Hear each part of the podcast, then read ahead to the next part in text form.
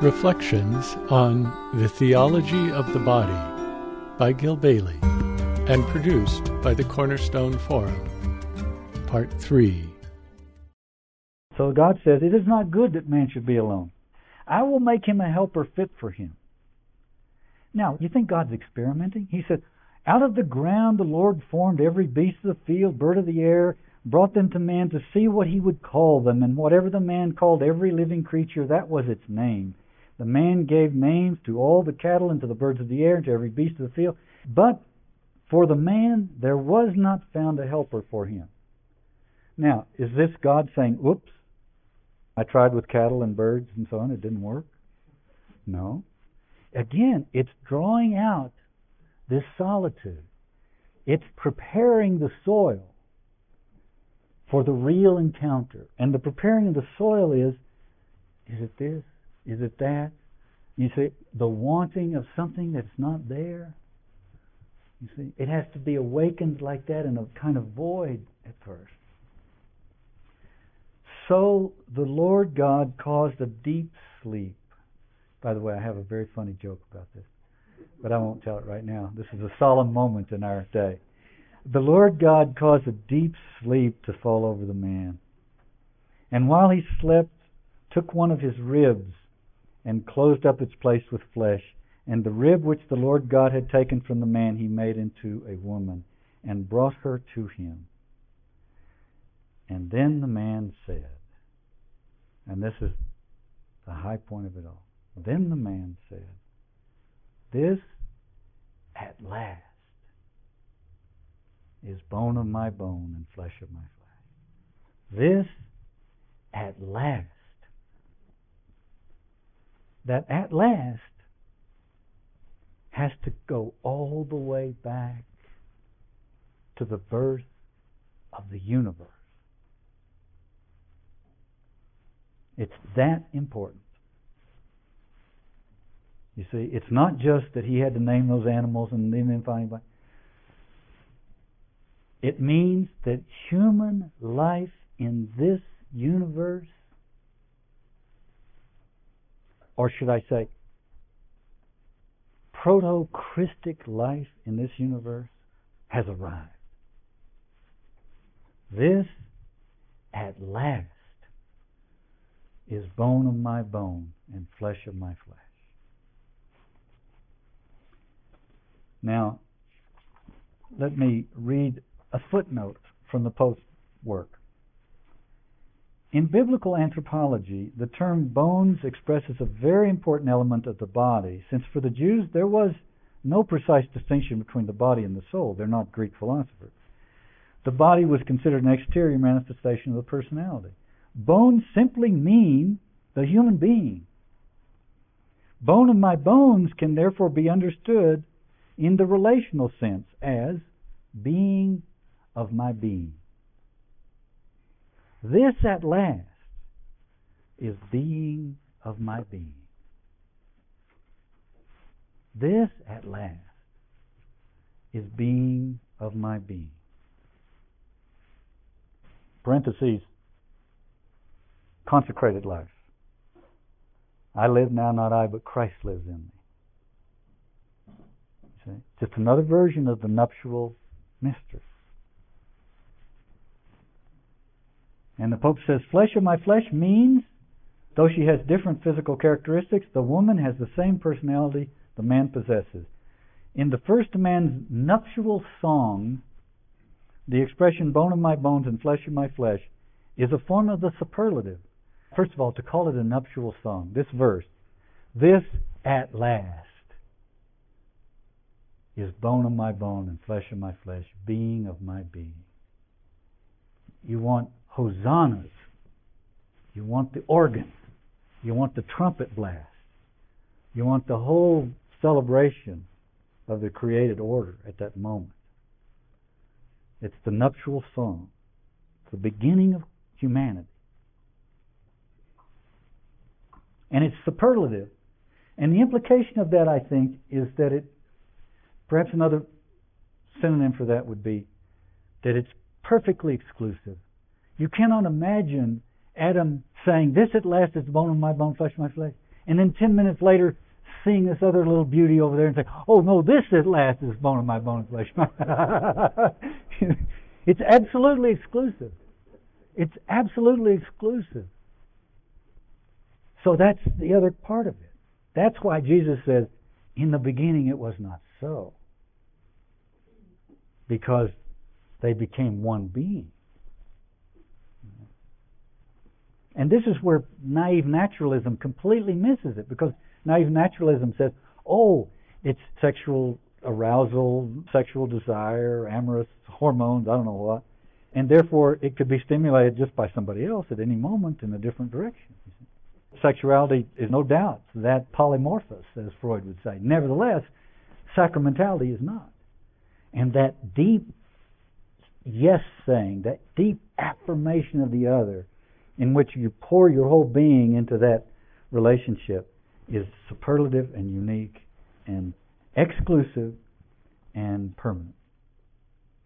So that's why Jesus says you cannot separate the two because it would be an ontological violation of the new being. Paul's notion of the new anthropos, the new humanity, has to be reckoned in terms of this event we're talking about here. You see, because it is the Christological event taking place millennia before Christ arrived.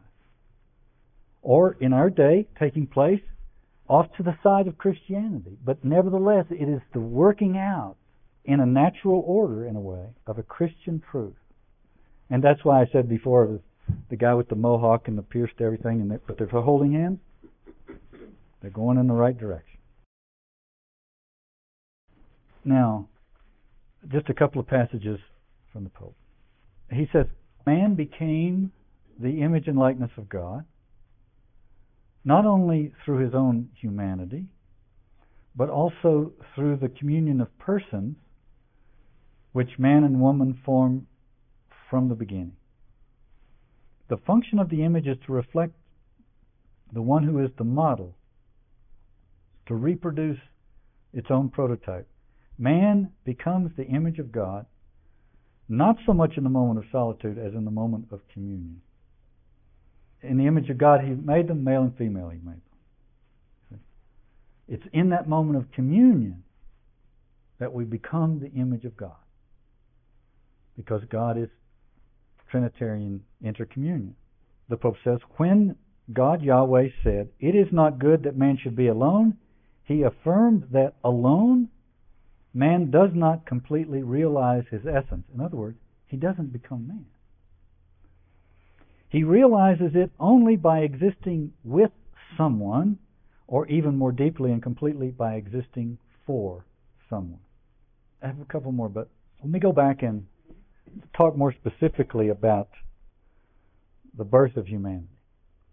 One of the ways in which the whole evolutionary thing is unhelpful is that it implies a kind of segue, a kind of blurred transition from one thing to the next, you see. But there can't have been that. There can't have been that at the cu- cultural level, and there can't have been that at the, at the existential level or the ontological level.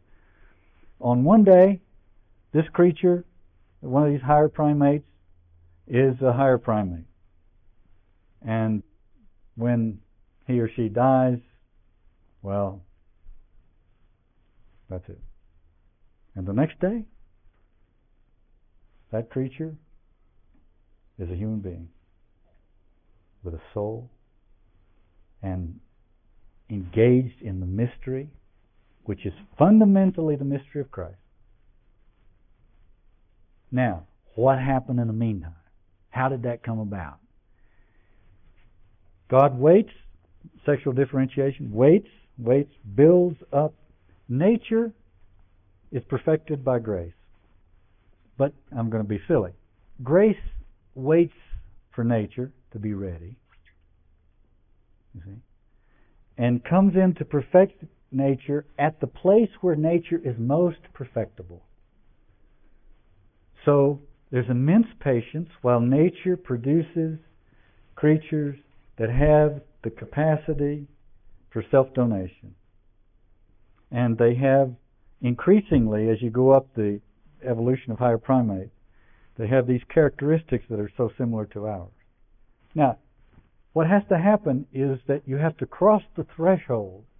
And the threshold is from creatures that are only instinctually related to each other to creatures that have experienced self donation with respect to each other. If that's the threshold, if that's the arc that the spark has to cross, well, it's going to cross it at the narrowest place. Or let's say, if it's going to ford this river between the animal and the human, it's going to ford the river at the narrowest place. You see, it's going to ford the river where the proto human, the pre human, is most predisposed to self donation, most capable of making that leap. What would that moment be? The moment of sexual attraction. You see? The moment when nature itself, or herself, or God's self, creates this predisposition for giving oneself to the other. And the Bible goes right to that moment. And we haven't noticed it, but the Pope noticed it. He says, When man, the male, awakening from the sleep of Genesis, saw the female drawn from him, he said, This is bone of my bone and flesh of my flesh. These words express in a way the subjectively beatifying beginning of human existence in this world.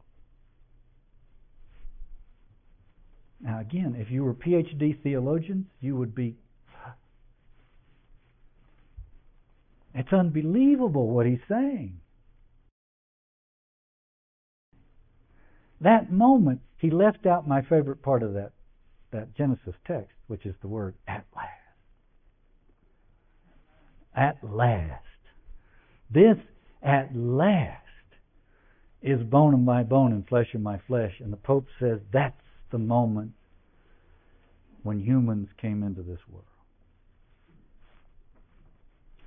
Not because humanity is all about sexual gratification, but because it is in that intimacy of sexual union that we first begin to experience the Christian mystery par excellence, which is the mystery of self donation.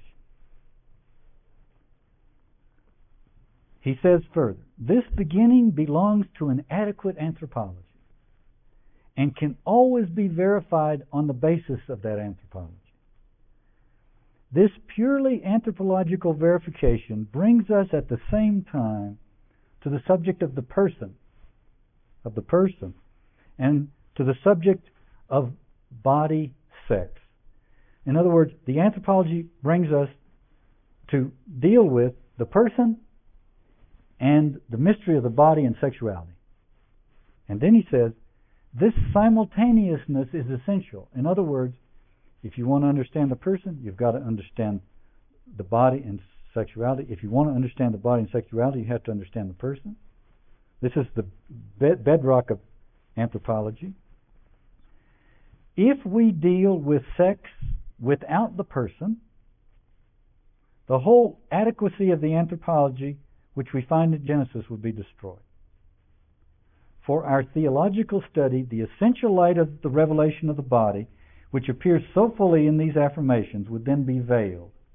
You have to see the mystery of sexuality and the meaning of the body in terms of the mystery of the person.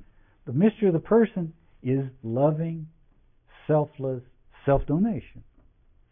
And the fact that the body is, if you will, hardwired to take us right up to that threshold is what the body is for. The body is already a sort of pre Christological mystery and miracle. And so, what the Pope is talking about is the nuptial meaning of the body. He says it over and over and over again. The nuptial meaning of the body. Now, this moment when Adam said, This at last is bone of my bones, the beginning of humanity. It has to start there. That is what the Pope calls original innocence. It has to be there. But it only has to last a nanosecond. It doesn't have to last any time at all. And it's very likely that it lasted about a nanosecond. You see what I mean? That doesn't matter. That's not the important thing. What happens a nanosecond later? A nanosecond later, after Adam has said, This at last is bone of my bone and flesh of my flesh, he thinks to himself, I think some of those other guys have their eye on her. Didn't he? And uh, or I think she'd be great in bed. Or you name it. All of those things which suddenly objectify the relationship, rob it of its sacramental meaning, turn it into exploitation or some kind of competitive thing, and then you have all of that brewing hubbub that Father Bob and I always talk about, which leads finally to the sacrificial murder and the birth of culture. You see what I mean? Doesn't take any time at all. But you can't, you have to start with something that happens a nanosecond before all that. And what Christ wants to do is to go back to that.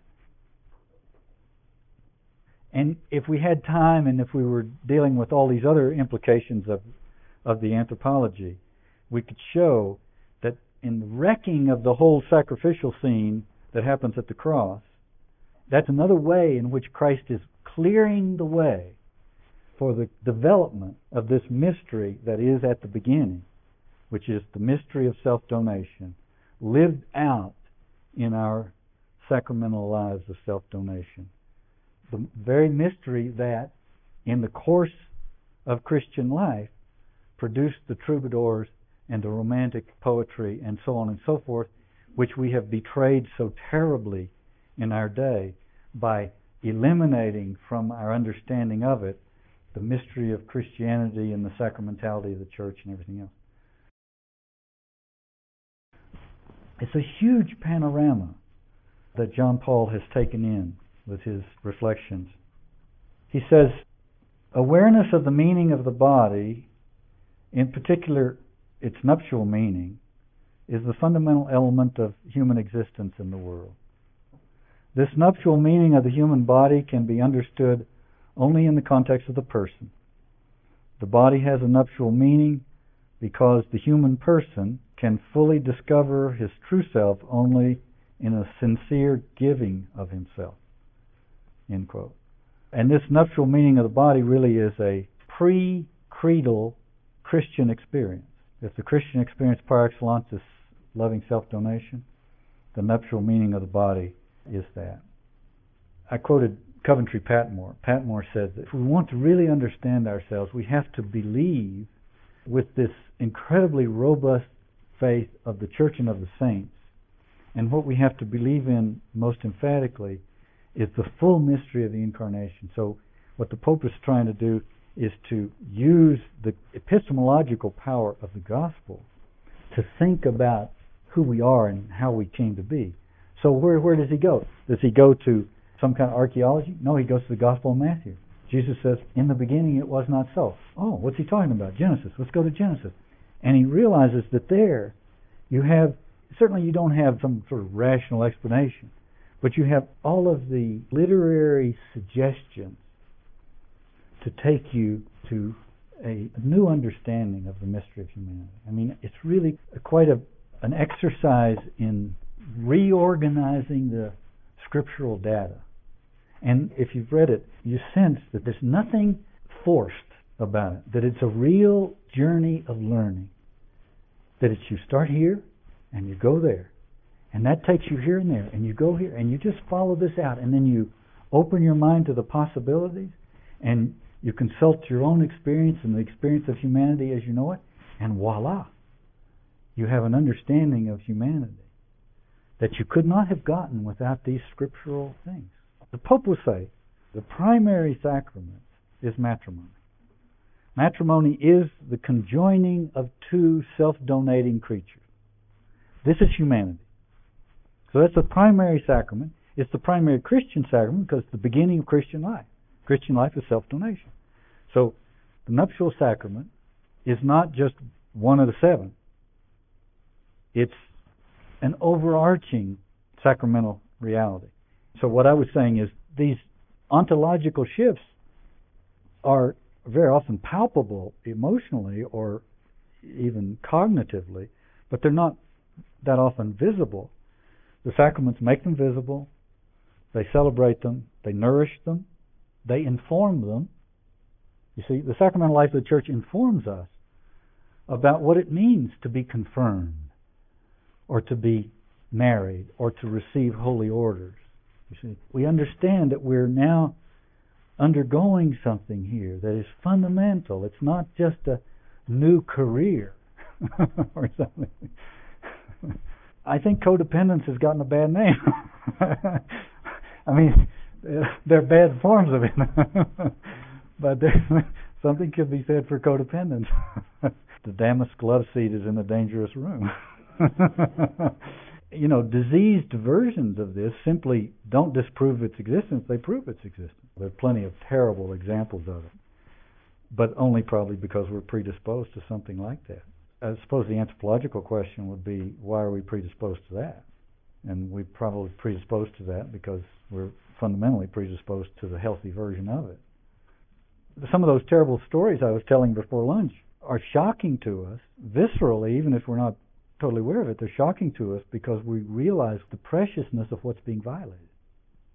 It's not just because it's immoral or something. What John Paul wants to do is to get beyond moralizing and say, look, we're talking about the structure of humanity and the possible betrayal of our own humanity.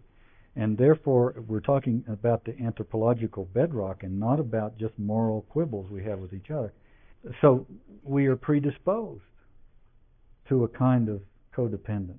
And what we don't notice is that there are lots of really incredibly wonderful, healthy versions of it. That's why I say, sort of in a flippant way, that it's gotten a bad name. There are wonderful versions of it, and diseased versions of it. I do have a couple more things. I'm, I wanted to say some happy things, you know.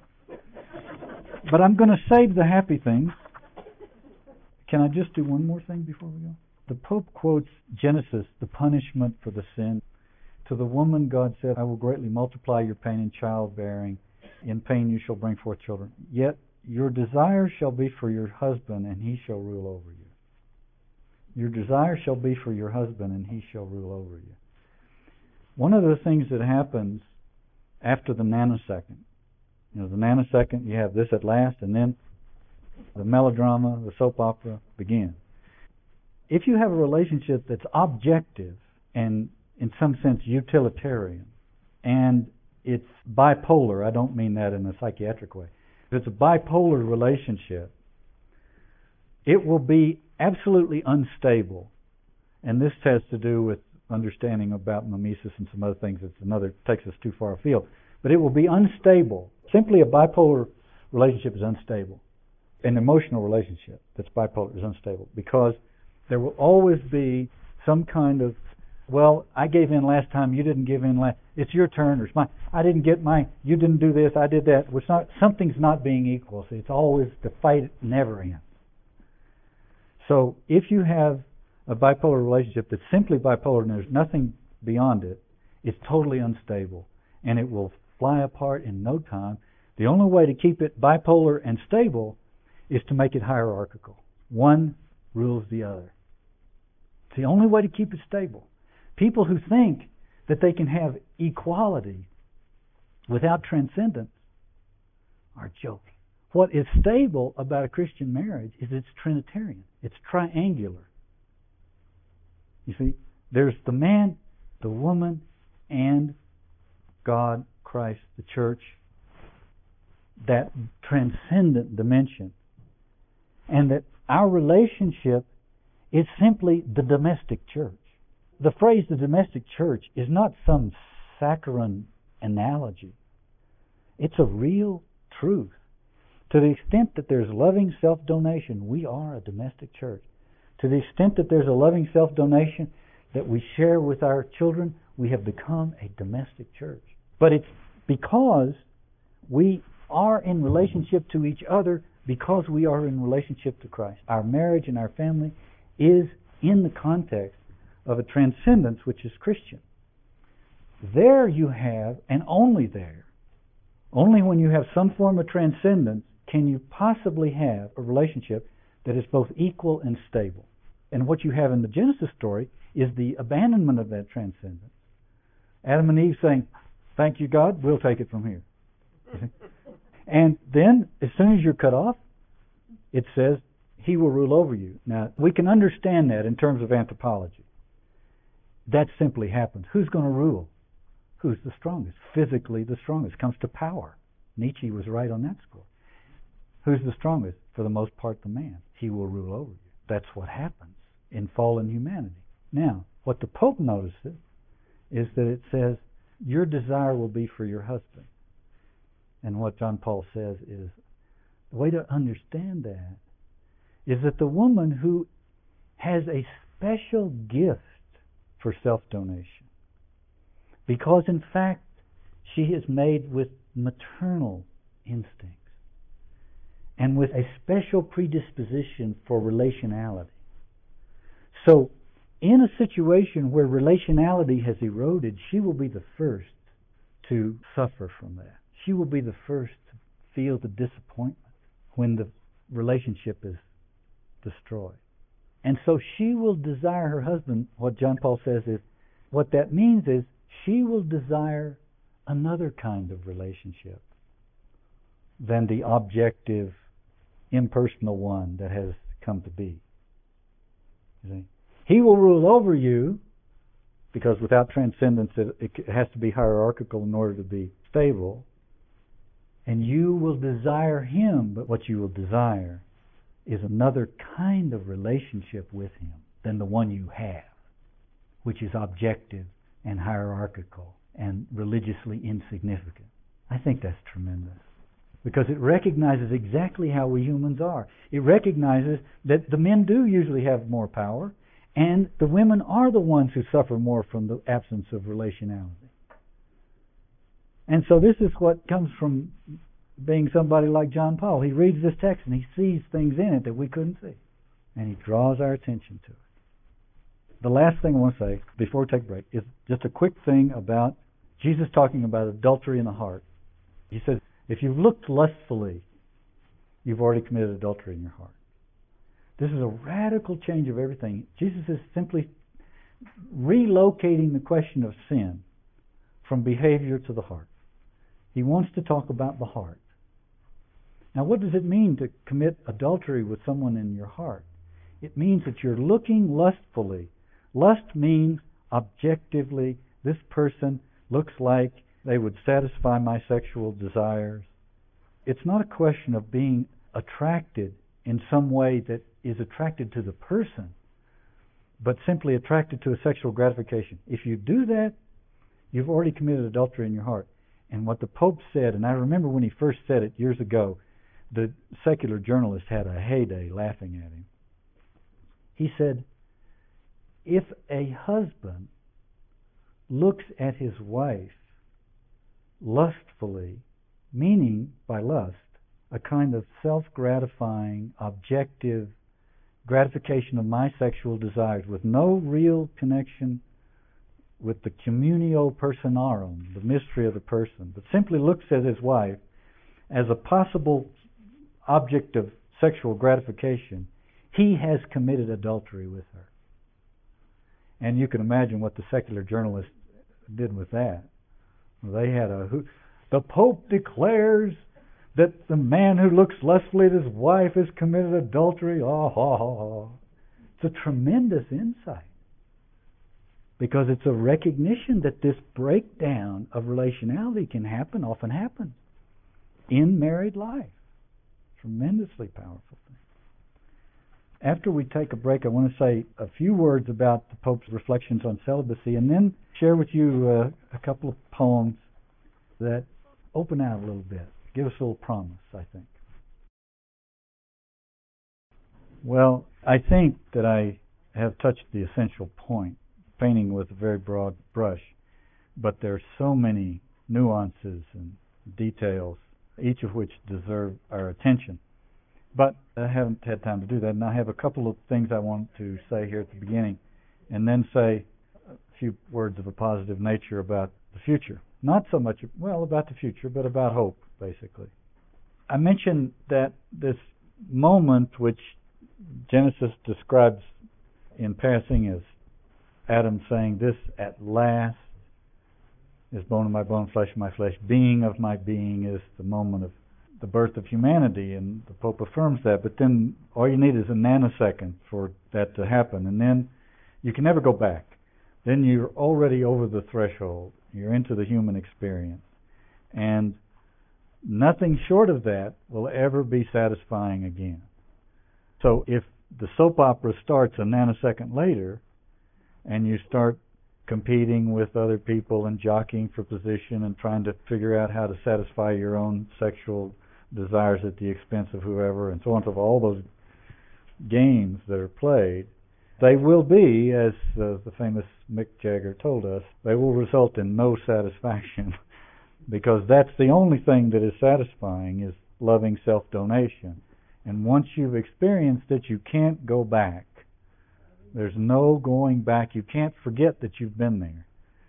John Paul refers to a passage in 1 John very interestingly and creatively, and it's this passage in the second chapter. Do not love the world or the things in the world. If anyone loves the world, love for the Father is not in him. For all that is in the world, and then he catalogs all that is in the world.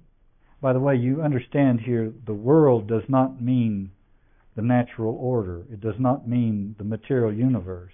The world means a mindset. You see, so the world is that way of thinking that is basically oriented around self gratification. So that's what the world is. This is not some kind of Manichaean or Gnostic contempt for the material order. Quite the contrary. But if you love the world and the things of the world, the love for the Father is not in him. For all that is in the world, and in the catalog of things, the lust of the flesh, the lust of the eyes, and the pride of life, is not of the Father, but is of the world. And the world passes away, and the lust of it. But he who does the will of God abides forever. And John Paul focuses on this passage the lust of the flesh, the lust of the eyes, and the pride of life. Very interestingly, he says, Is it a coincidence that, and this shows that he's a professor at the University of Krakow before he became Pope, what Paul Ricoeur, important philosopher theologian, calls the masters of suspicion. The masters of suspicion are essentially the master architects of the modern and postmodern world thought world. And they are Nietzsche, Freud, and Marx. And again, showing how fruitful John Paul's thinking is, and something about his own erudition. He says, Is it a coincidence that this catalog, the lust of the flesh, the lust of the eyes, and the pride of life, has striking correlation with the work of these three masters of suspicion? They're called masters of suspicion because what they say is you can't trust us at all.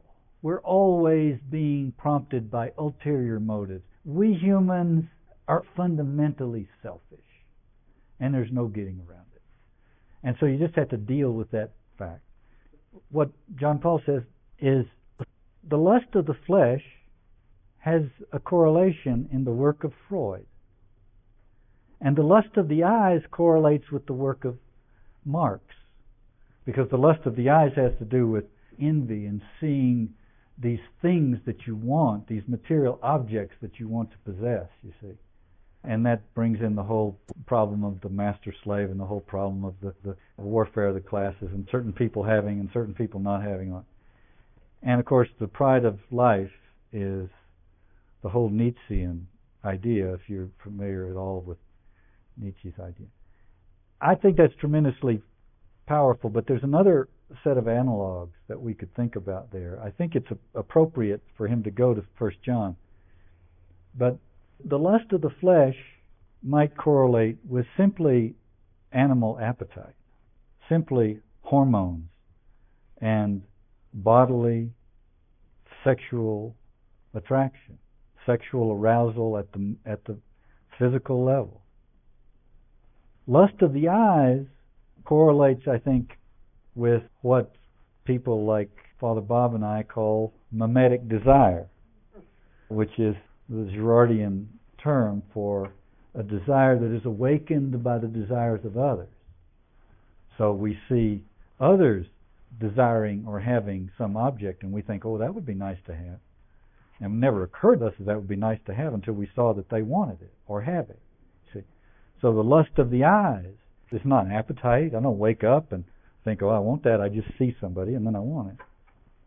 And the pride of life might correlate to the more intense melodrama that develops as a result of mimetic desire and the conflict that it generates. The pride of life is when I am now much more concerned with my competitor than I am with the object of our mutual desire. In other words, my pride of life has to be puffed up because I have to outdo this competitor that is now vying with me for this object. And slowly but surely, I'm much less interested in the object per se than I am with outdoing my competitor in my attempt to acquire it. So there may be many other ways in which we could break down this catalog that the Pope calls our attention to. But I think it's quite helpful to see there something like a rough schema of what happens to us when we fall back from that glorious moment when we self donate without reservation and completely, and when we fall back into these other things. And then we are living in the world, as the author of 1 John says, and we do not know the mystery of the Father. I want to say a quick word, although I should probably have done much more of this today, on celibacy. All of this comes to us, as I've said several times today already, from the pen of the world's most famous celibate. And it's very powerful to hear him out on that question because he says things that make it perfectly clear that he knows the mystery of the relationship between the man and the woman. One needn't express that mystery in a conjugal way in order to experience it. As a matter of fact, moving too quickly to some kind of conjugal consummation of it destroys the mystery. You have to remember now, it's very hard, you know, when you look at him now and he just seems like this old man, but what a striking and handsome and robust young man he was and how brilliant and what a playwright and what an actor. I mean, he was all the things that Hollywood celebrates when he was a young man. Clearly, he has had experience, not sexual experience, but experience recognizing that we're engendered beings and that when we have relationships with one another, our gender contributes to the context and the texture of our relationship. And it's a very wonderful powerful gift. And he evokes that in the writing. So that's to be said. But more importantly, he goes to the gospel again, and Jesus is asked about it's a setup job again, the question about the woman who married the seven brothers and when she died, who's the husband? And he, Jesus sees this coming. So he says, in the next life, there's neither marriage or given in marriage. Now, I don't want you people who are married to think that you won't run into each other in the next life. because what God has joined together, you see. What Jesus is talking about primarily is that in this life, our engendering and our marriage has to do with bringing children into the world and procreation and all of that, and that's not part of the next life, you see. So that's not part of it. It doesn't mean we're not going to be connected to the people that we love. But he dismisses their little ploy, which is really just a little ploy. It's stupid. And so he dismisses it.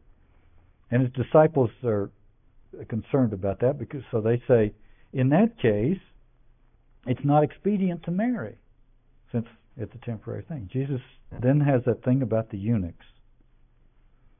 Eunuchs meaning people who do not, for whatever reason, have sex, sexual relationship. There are eunuchs that have been so from birth. There are eunuchs who have been made eunuchs by men, they've been castrated. And there are eunuchs who have made themselves eunuchs for the sake of the kingdom of heaven. He who is able to receive this, let him receive it.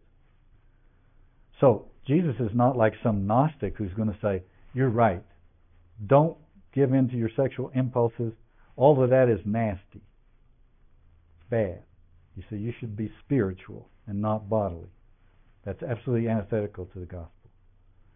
But Jesus says, Some are called to being celibate for the kingdom.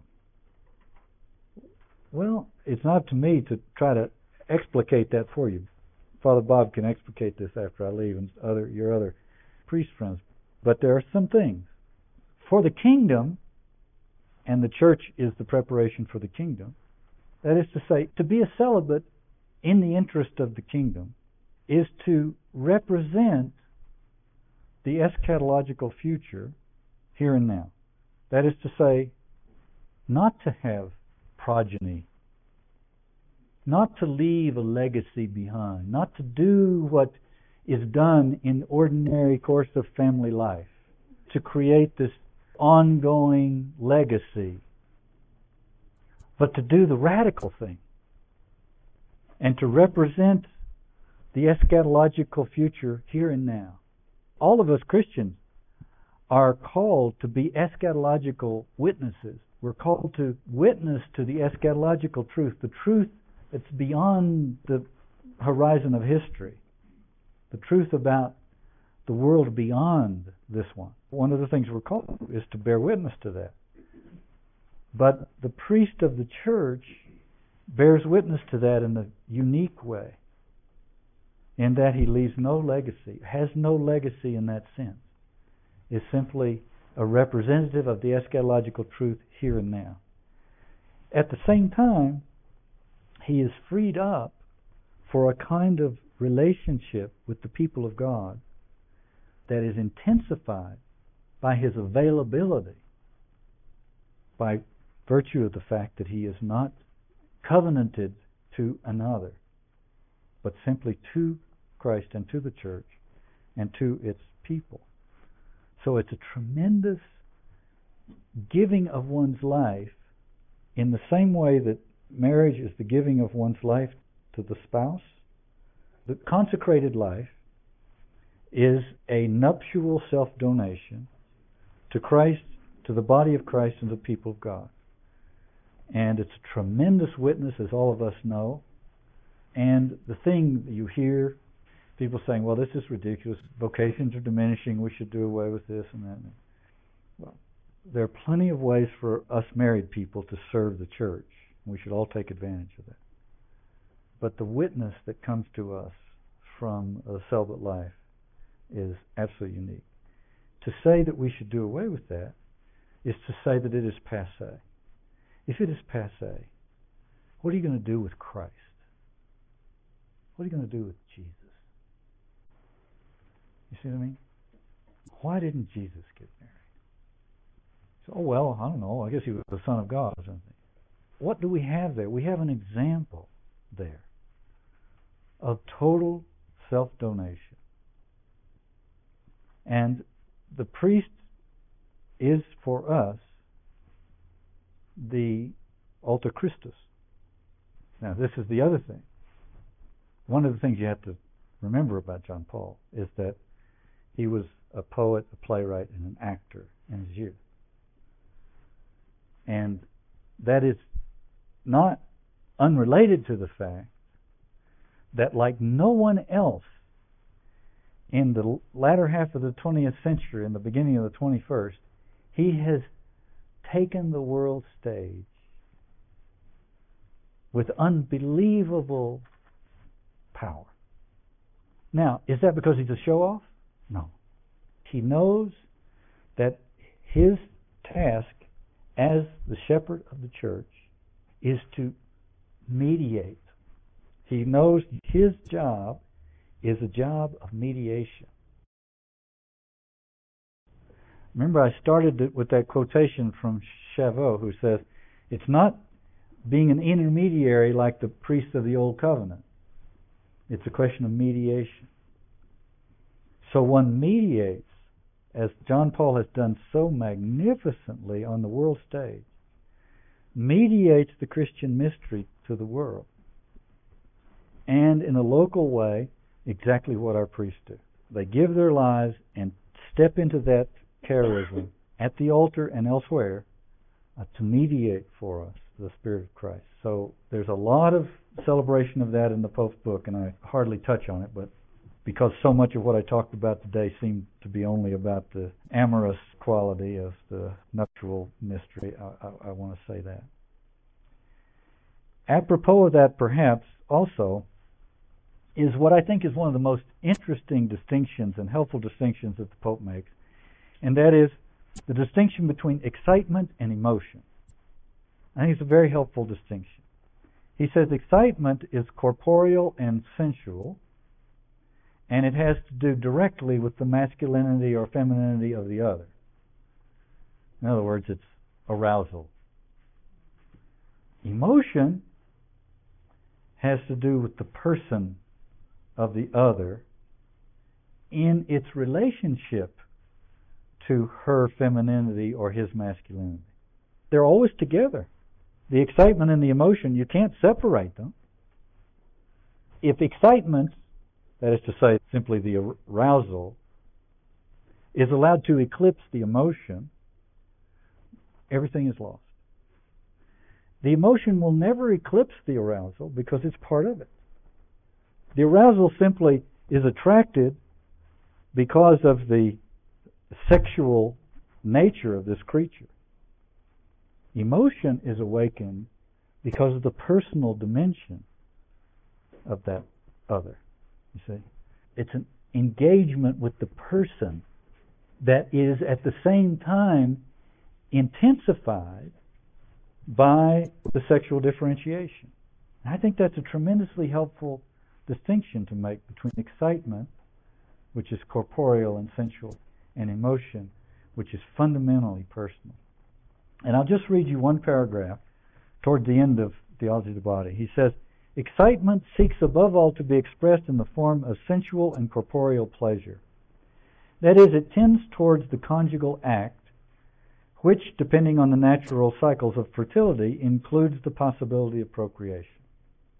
On the other hand, emotion, caused by another being as a person, even if its emotive content is conditioned by the femininity and masculinity of the other, does not per se tend toward the conjugal act.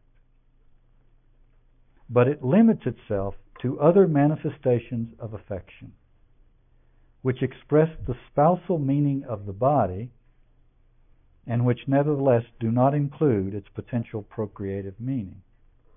Now, to me, this is a charming passage because you feel in it the Pope's own life experience that it does not per se lead to the conjugal act, but it limits itself to other manifestations of affection which express the spousal meaning of the body nevertheless.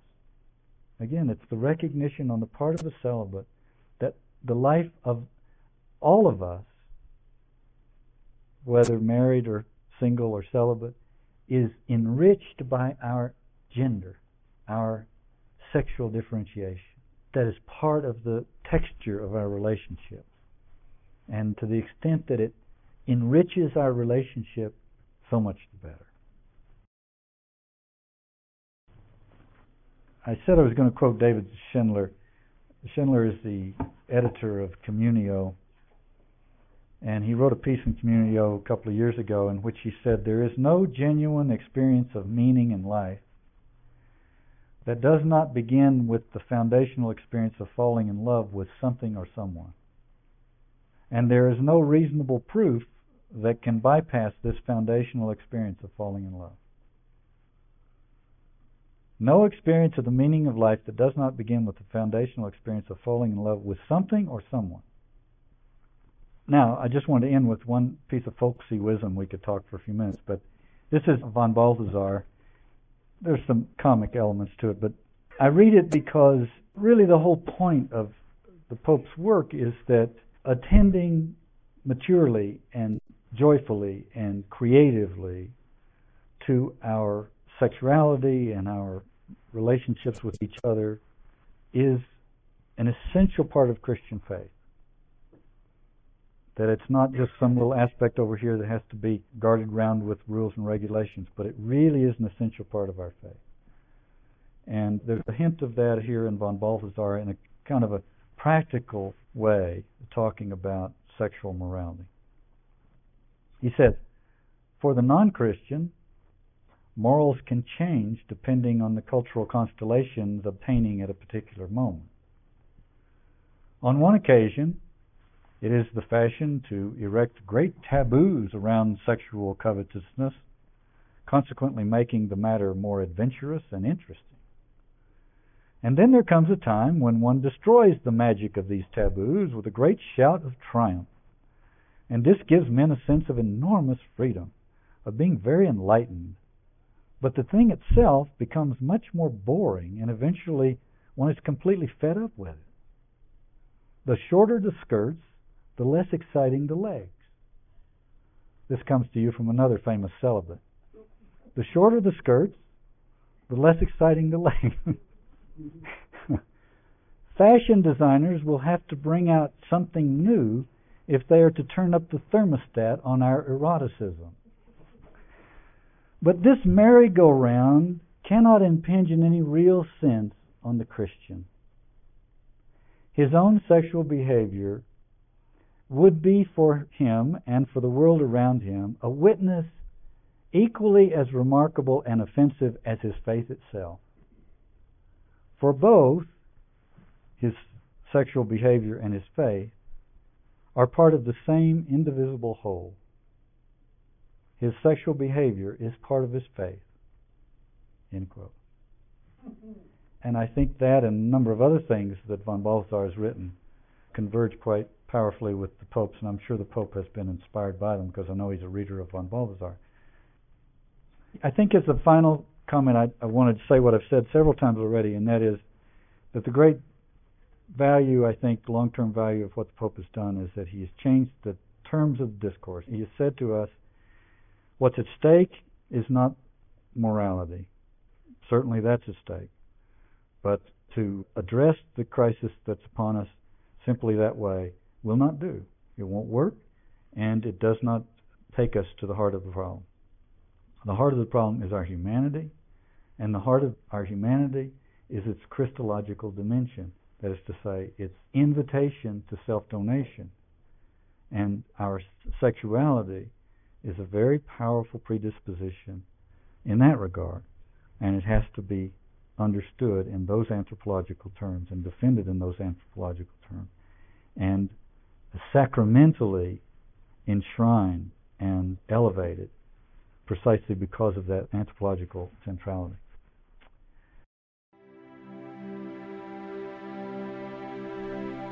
This concludes Reflections on the Theology of the Body by Gil Bailie.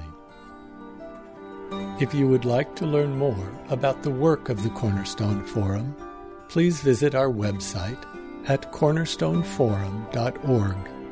That's Cornerstone Forum, all one word, dot O-R-G. Thank you for your interest in our work.